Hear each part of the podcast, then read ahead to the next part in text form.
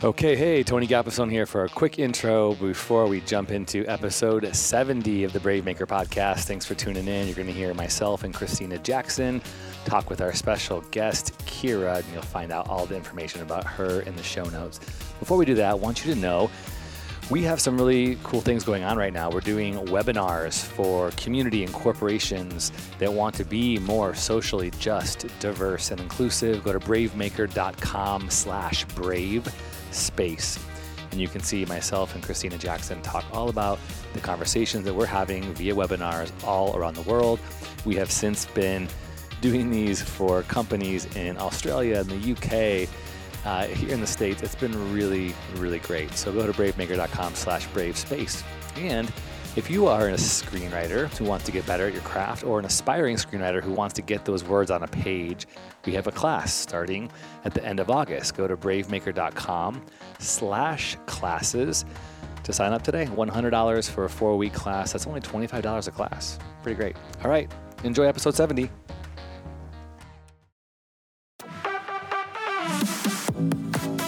Stories, scripts, and conversations with creators. This is the Brave Maker Podcast.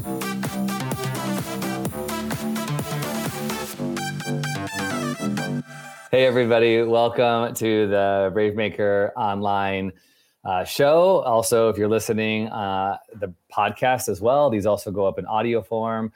Christina and I are glad to have you watching or listening today for another episode of Brave Stories and Brave Makers. And before we bring on our special guest, I want to have Christina tease out something new that is coming up. So, Christina, we have some special new things that are happening. Do you want to tell them about Wheel Queens? Yeah.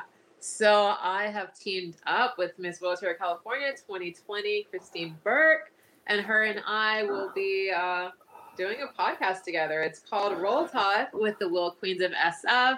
And Roll Talk is a bit of a play on words, not only because we both uh, have disabilities and use wheelchairs, but also we're both actors. We are both in the arts, uh, which is really amazing. And so we really dive into what it means to be disabled and having an impact in the media and in arts and representation matters and all that fun stuff. We're going to get into all that in our podcast. So definitely stay tuned for Wheel Queens of SF, a Brave Maker podcast.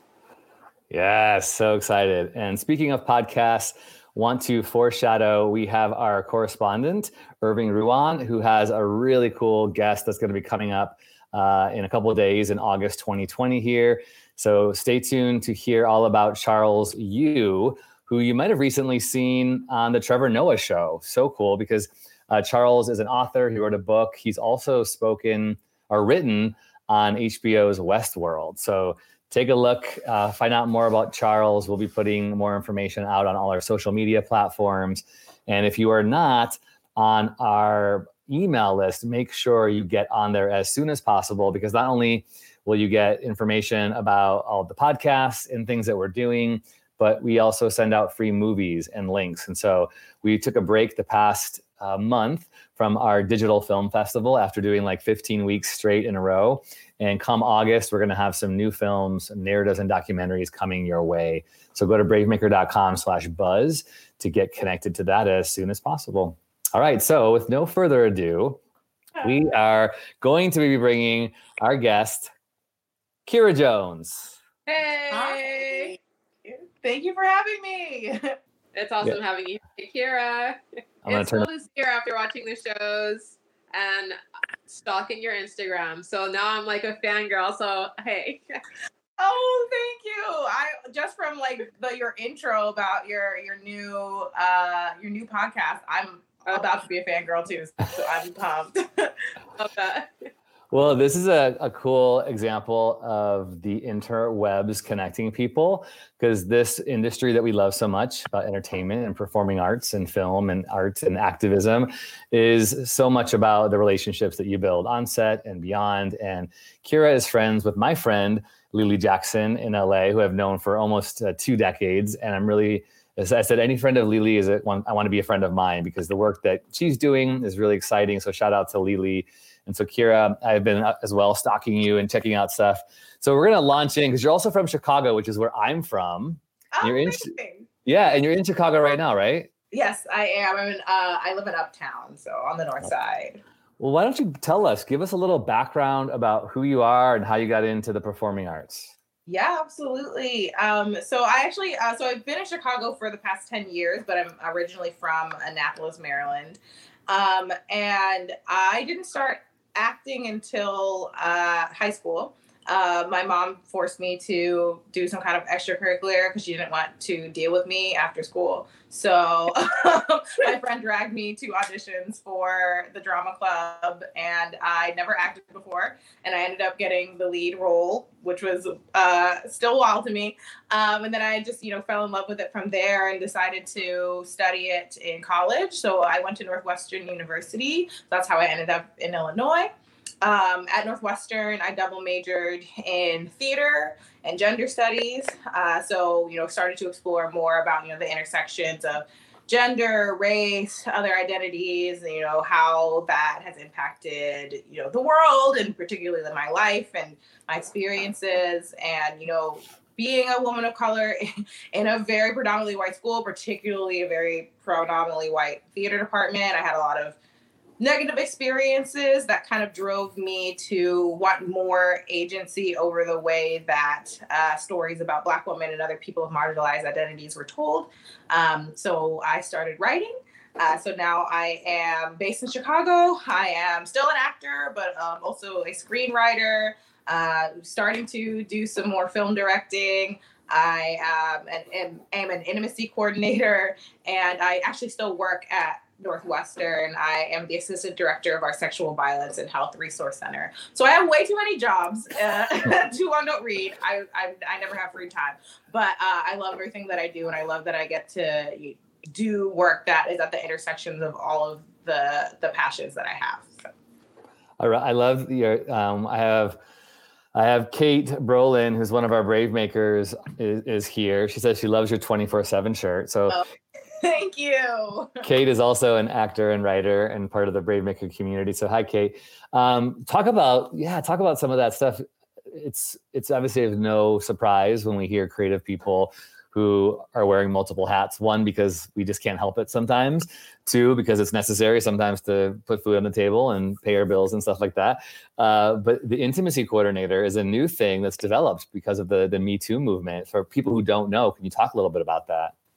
Yes. So, um, an intimacy coordinator is a position that um, is held on film sets and um, theater and in theater. Uh, it's similar to a fight choreographer, but for intimate scenes. So, uh, simulated sex scenes or scenes of simu- simulated sexual assault, or even just like moments where the actors are, you know, very physically close to one another. Um, and it is, you know, I think that people actually have been doing similar practices even before Me Too. Um, but you know the demand for it and the awareness that it exists you know is you know a direct consequence of the me too movement uh, and i think you know a lot of people think of it as like kind of a position like people think that you you're like intimacy coordinators are there on set just to like make sure no one gets assaulted, which like I mean that's like the bare minimum. Like people shouldn't be getting assaulted on sets, but really, you know, it is a creative position. You're there to help the storytelling of this intimate moment like look better. You're there to help the director's vision be fulfilled and look, you know, as best as possible mm-hmm. while uh, making sure that the actors are safe and comfortable. They're wearing, you know, the right uh, modesty garments that you know you're not putting them in a, any type of position where they are doing something that doesn't feel right to them or is physically strenuous or any of those things. Because i've worked you know as an actor sometimes directors like don't know what they're talking about. Frequent i mean i would say frequently they don't know what they're talking about especially when it comes to intimacy because they'll give you notes that like don't even make any sense. Like they'll say like something like oh can you make this raunchier? And i'm like well, what does that mean? Yes. I don't understand what your interpretation of raunchy is. And it's the intimacy coordinator's job to come in and say, like, okay, this is how your breath is going to change. This is how your movement is going to change. Like, in order to fulfill that note. So it, it is, intimacy coordinators do make the the production better, not just in terms of safety, but also in terms of like the art itself. I just, as a director I, who was an actor, I'm still an actor, but just to make a note on that, I do a lot of coaching for actors. And one of the things we always talk about is how do you interpret notes that a director gives you? Because most directors have no idea how to talk to actors.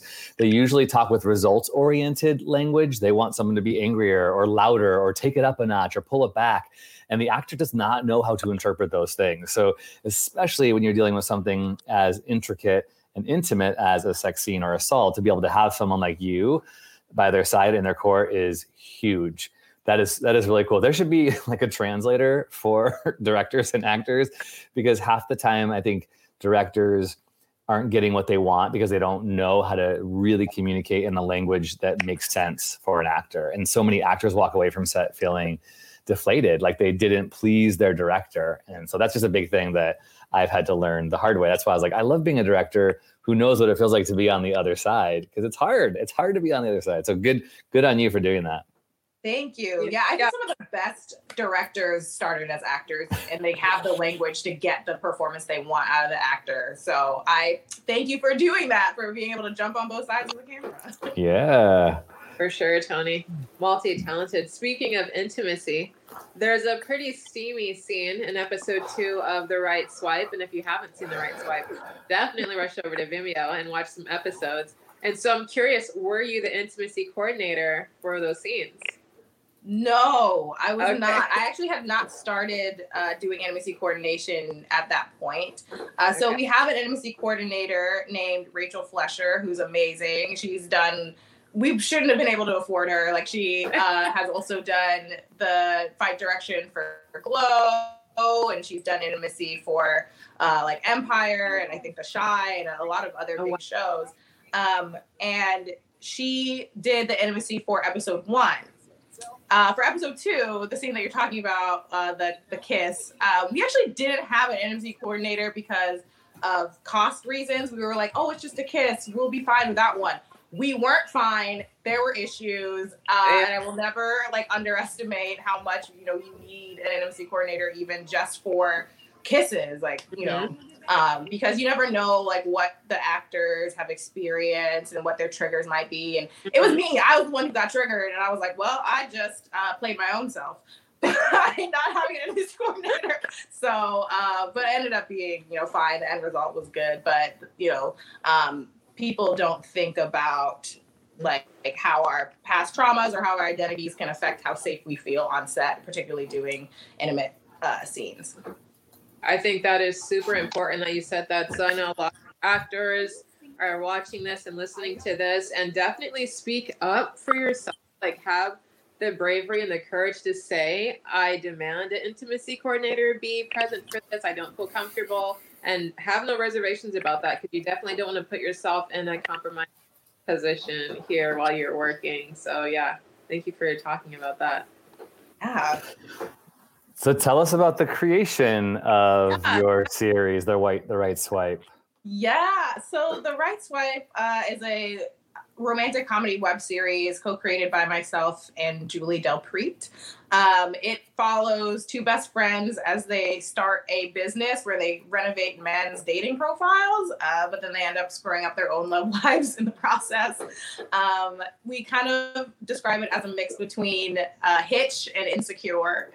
And uh, it started just because I, you know, I'm I'm on all the dating apps. I've been on every almost every dating app that you know it's appropriate for me to be on, and um, I have noticed all the ways that men refuse to give themselves an advantage by actually like putting interesting things on their profiles or choosing good photos. Like you, if you scroll through um, any straight woman's pro uh, like you know options on any dating app. You'll see just like blurry photos all these group photos where you can't tell I, it's my favorite game to play like which white man's profile is it? Because they'll make their first picture like a group of their friends and they all look the same. And i'm like i don't know which white man you are so uh, or white people all look alike anyway. It's so hard to tell. Uh, you know you said it not me um, but, um, I or you know their bios just like won't exist, or they'll be like, I like The Office and craft beer, and I'm like, that tells me nothing about you.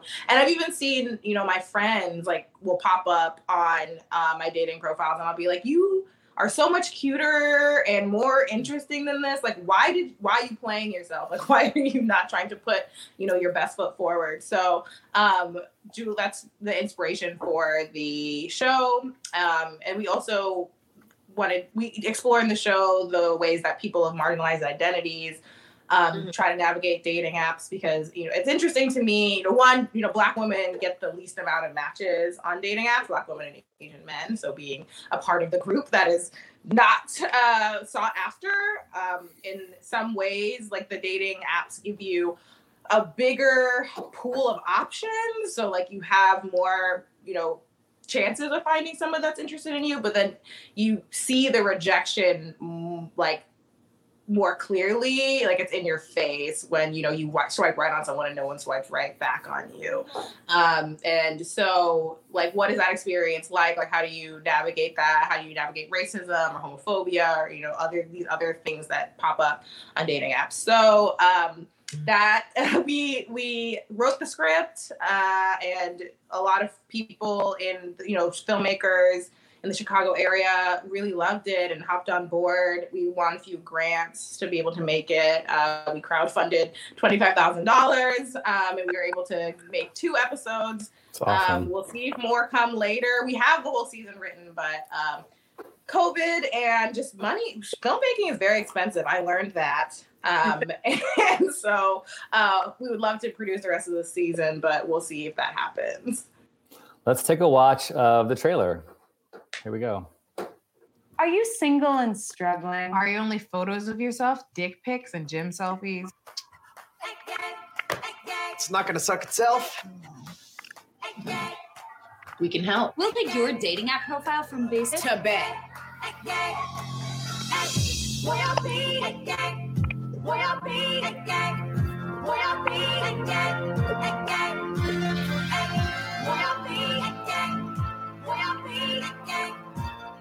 Another bad date?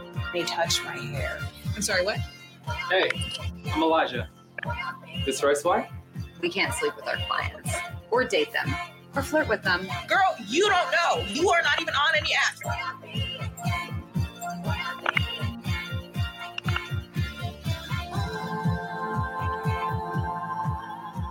Danny's not my boyfriend. Why not? He's cute.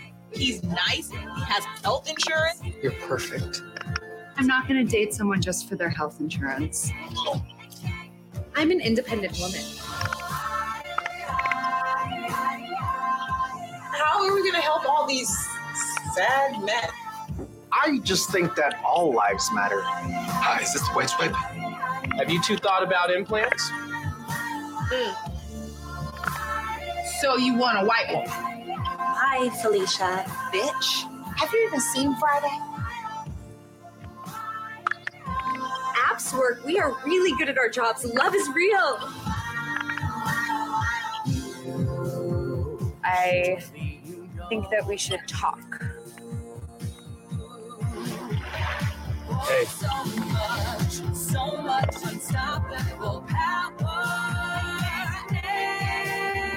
Your bio is your pitch. You want the girl to greenlight you. What makes you unique? And in no time at all, you'll find your perfect match. Talk to you soon.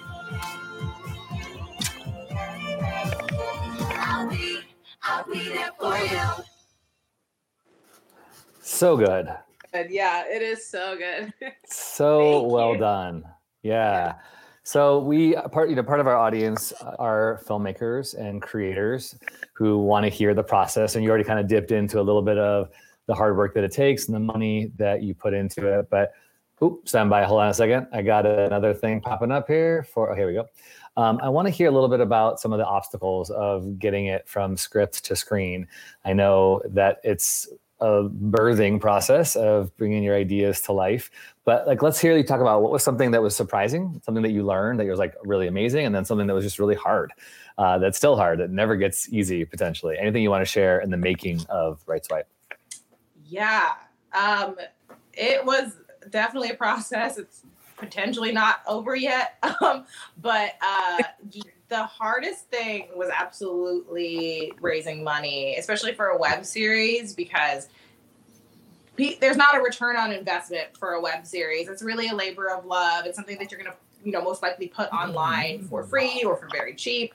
Um, so their investors are like, no, thank you. Um, so you have to like hustle. You have to apply for grants. You have to crowdfund. Um, and I really learned, you know, as an actor, I didn't really have an idea of the cost of a of production, and it's a lot, especially if you're going to be, you know, paying your cast and crew, which we absolutely we're never going to not pay our people, uh, especially because our our crew was uh, our cast were majority people of color, women, queer folks, people of marginalized identities who are already like underpaid, especially in the entertainment industry. Um, so I felt like just a money pit. Um, and I mean, obviously, we got something great out of it, but I was like, oh my god. Um, so that was the hardest part. But I mean, there were so many amazing, like, joyful parts of the process. Um, you know, getting to meet all of these filmmakers that you know this story brought together. You know, really because we were paying people, we weren't paying people like you know as much as they are worth. And they were just like, we really love the story. We're passionate about it. We want to be involved. And so I think one of the things that surprised me was how much a good story, particularly one that you know centers people who don't normally have their stories told on screen, um, how much that will bring people together and how they'll rally behind that, whether that's you know by donating money or um, you know get, donating their time, or we had you know equipment given to us for my um, camera ambassadors. They donated our equipment. Just people really wanted to support the project. And you know when we were coming up with the idea in our little in my living room after having swiped on apps, like we didn't ever think that we would have this much support behind it. So Fantastic. came up with this in your living room. Did you have an objective in mind? Like, did you want to achieve something specific with the right swipe? You did mention that Black women and Asian men are kind of on the bottom of the picking pool when it comes down to dating and things like that. What were some of the things that you guys really wanted to tackle with this show? Yeah, we, you know, racism, particularly, you know, sexual and romantic racism was you know, one of the biggest things we wanted to discuss and, and tackle, um, particularly, you know, misogynoir and um, you know, how racism and sexism intersect and really, you know, create a hostile world for, for Black women. Um, and, you know, I think just Jen, we wanted to have a cast or have characters that represented the diversity of like Chicago um, and of our of our friend groups. Like, I love you know shows that focus on Black community and uh, but also like I don't just have Black friends. I have friends of all races, genders, ethnicities, all these things, and I don't always I don't see many shows that kind of represent the, the kind of um, diversity. Mm-hmm. Um, so we wanted people to all feel like that every person who watched the show to feel like they had a character that they could connect to, whether it was because of you know their storyline or because of their identities. Um, and that was like my main goal. I was like, I want people to to feel joy, but also feel seen by the show. Um, but you know, on a more practical note, like I wanted, you know, that this serves as while it's entertainment for everybody, it's also like a really viable work sample for myself and the rest of the the team. Um, so I it, it's been much easier for me to get other opportunities and apply for other grants and, and competitions with such a strong work sample, especially one that's gone to so many, you know, big film festivals. So I'm very thankful for that. And it's opened up so many doors for me since we've released. So great. So I am really like watching the quality of the you know the the graphics the animation the cinematography. You just need to tell your crew and cast like just really well done on $25000 to make two of these things. That's not a lot of money to produce something so great. So you all should be really really proud of that. And i know you know this but you know lots of uh, people start by making web series. And so you like i I just want to for our audience that's listening you got to make something. You got to stop waiting for someone else to give you permission. Or, you know, and if you're an actor out there, a lot of the clients that I am coaching right now and consulting, it's really cool to see actors going, all right, I'm going to tell my stories. I'm, what am I frustrated with? What do I love in the world? What am I embarrassed about? What are my experiences in my family of origin? And put it into a show, put it into a short film, because that's the way that it starts. So I just, gosh, I give you such kudos for the way this looks and the acting on point, you know, and some of these things don't turn out that great. So way to go. Um, really, really cool.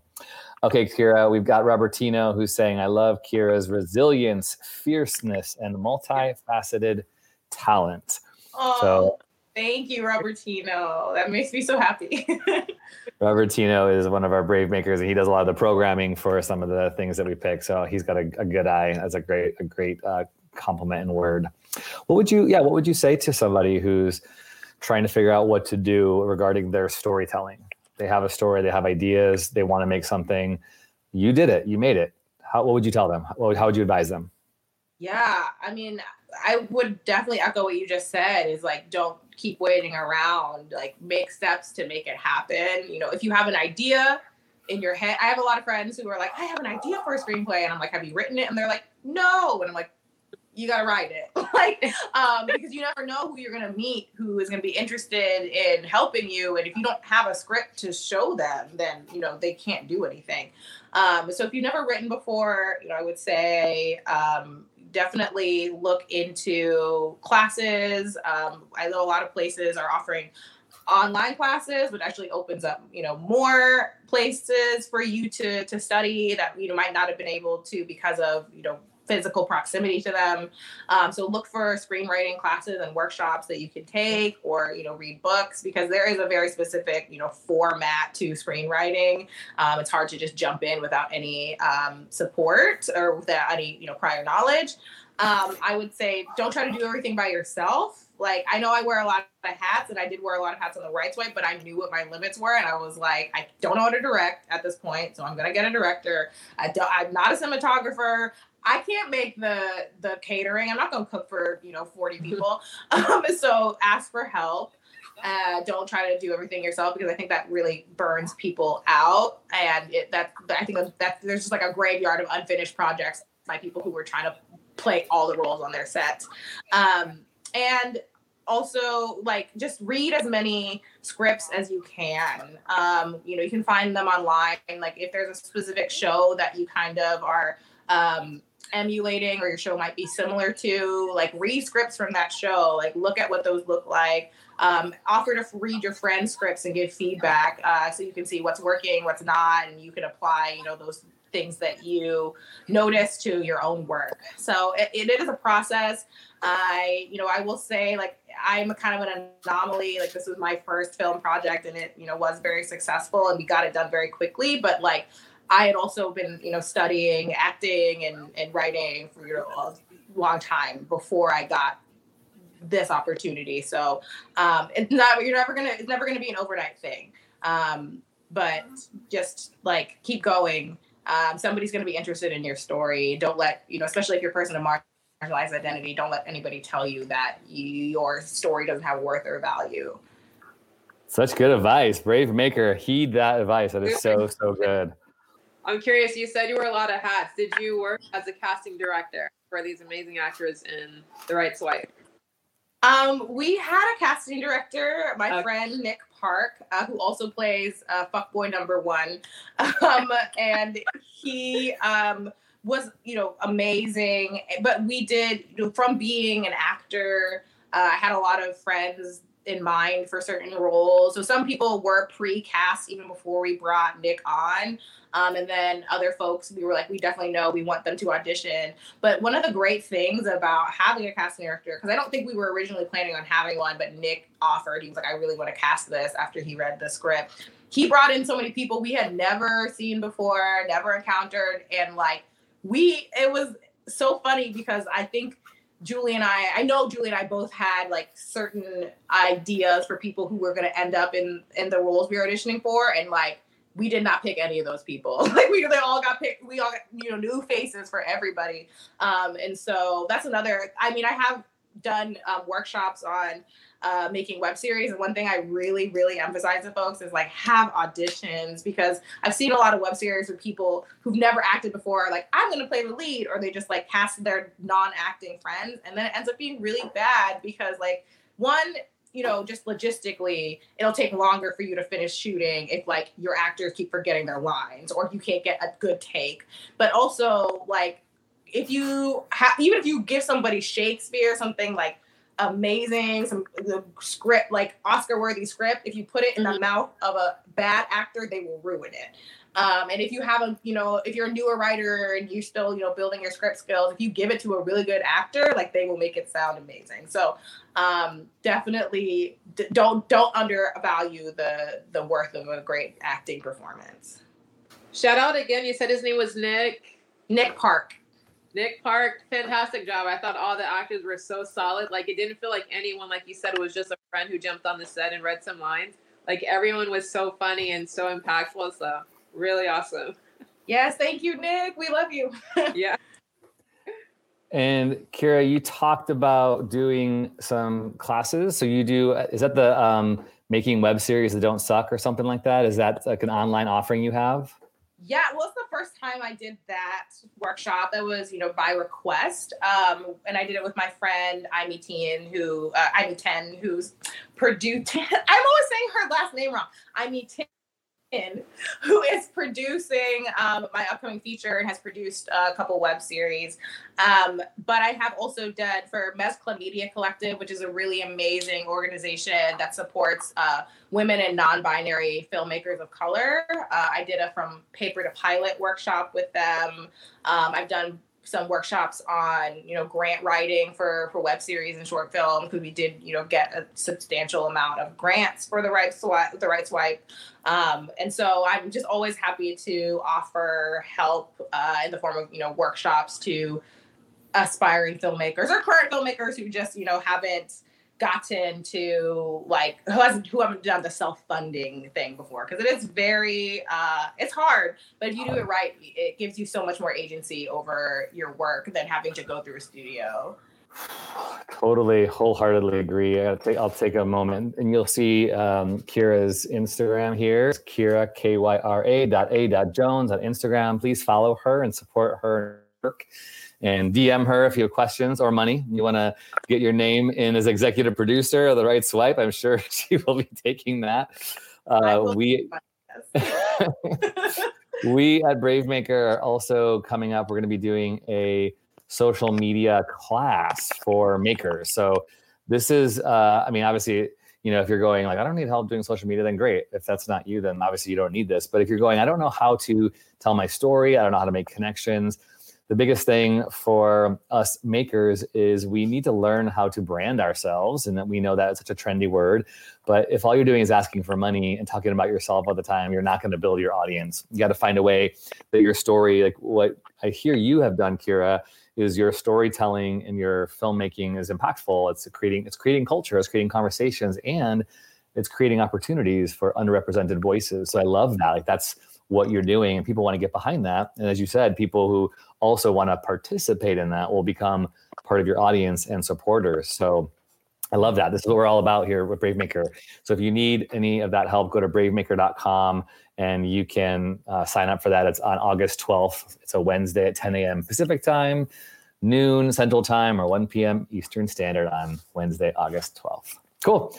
Kyra any other final things we should know about you or find you and your work in the world?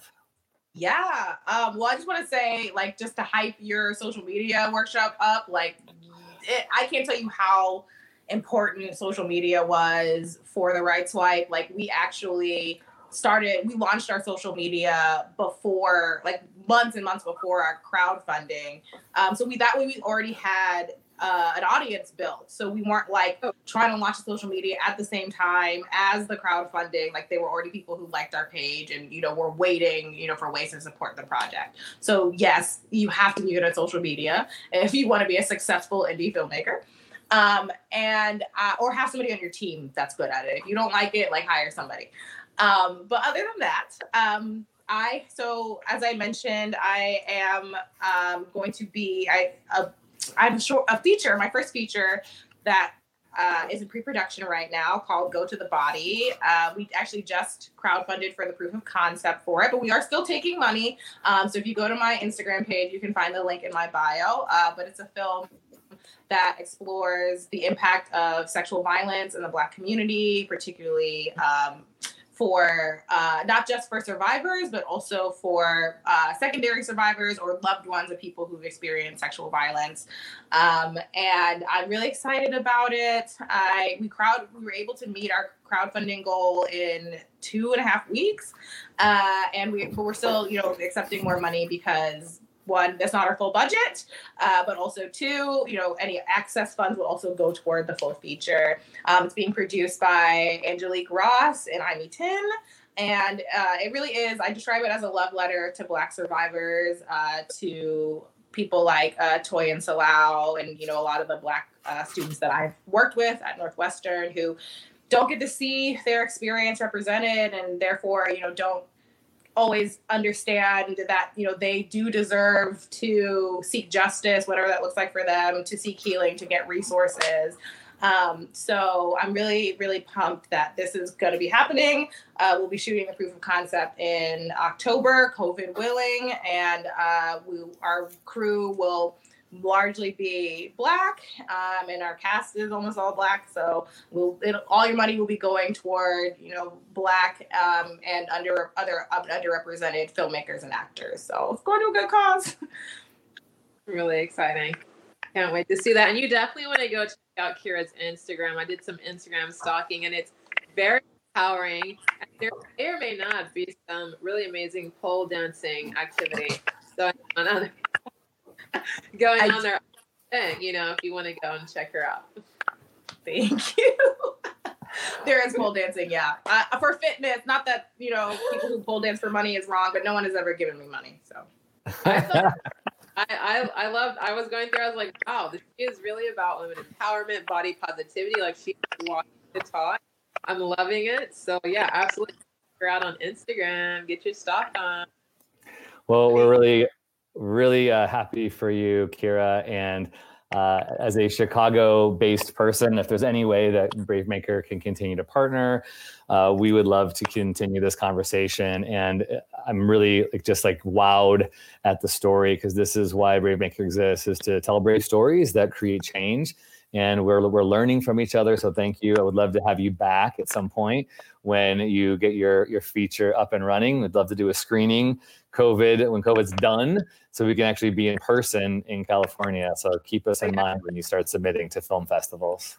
I will absolutely. Thank you. Thank you for having me. This discussion has been really great. Um, I have two new friends. Thank you, Lily. Yeah. Um, and thank you to everybody watching. Um, yeah, this has been so awesome. Right on, Kyra. So stand by. We're gonna we'll talk to you at the end. We'll do our little um, outro here, but stand by. So glad that you could be here.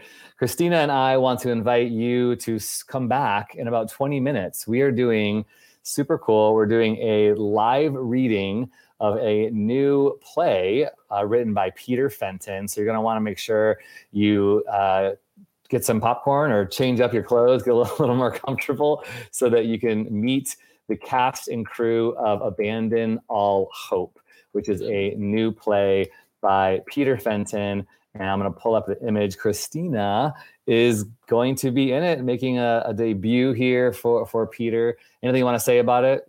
Christina? Yeah, it's super amazing. It's very provocative. It's hilarious. I'll be playing Teresa. She's a bit of a cheeky character, so I'm going to have a lot of fun with her. Peter has given me pretty much a full reign uh, to do what I'd like with Teresa, so this should be fun. And uh, yeah, I can't wait. This is coming up at 4 p.m. today, Pacific Standard Time. Fantastic. So, yeah, thanks again, everybody, for listening. Whether you're listening on the Brave Maker podcast or watching on the replay, YouTube, wherever, please share this. If you have needs for getting your story out into the world, you should go to our Brave Maker website and go to bravemaker.com slash classes uh, we are in the middle of a screenwriting class right now, but we'll have a new one that will be starting up in September of 2020. But as, as um, Kyra said, if you have ideas, you got to write them down. You got to get them out in the world because they're they're just going to stick there unless you actually invest in yourself, make uh, put a due date on the calendar, and get them on the paper. And we would love to help you with that. So, all right, everybody, you know what we always say brave stories change the world. And you're the story. And before you, I just want to acknowledge Black civil rights leader John Lewis. Uh, he was laid to rest yesterday, and New York Times did a phenomenal article about him, describing him as pure joy with unbreakable perseverance. So definitely want to acknowledge that. And everyone out there, Black Lives Matter, Trans Lives Matter, continue to protest and fight. We're still in this. You know, we still got a ways to go. So, you know, stay strong and, and keep fighting. We're in this together. And as he would say, John Lewis makes some good trouble. Yeah, let's All right. good trouble. Love Till, till next time. Thanks, everybody. Thanks for listening to the Brave Maker podcast. Subscribe, give us a rating, and share with a friend. Brave Maker is a 501c3 non-profit organization. Our work is funded by generous patrons like you. Support the podcast with a tax-deductible donation at bravemaker.com. Brave stories change the world. You are the story.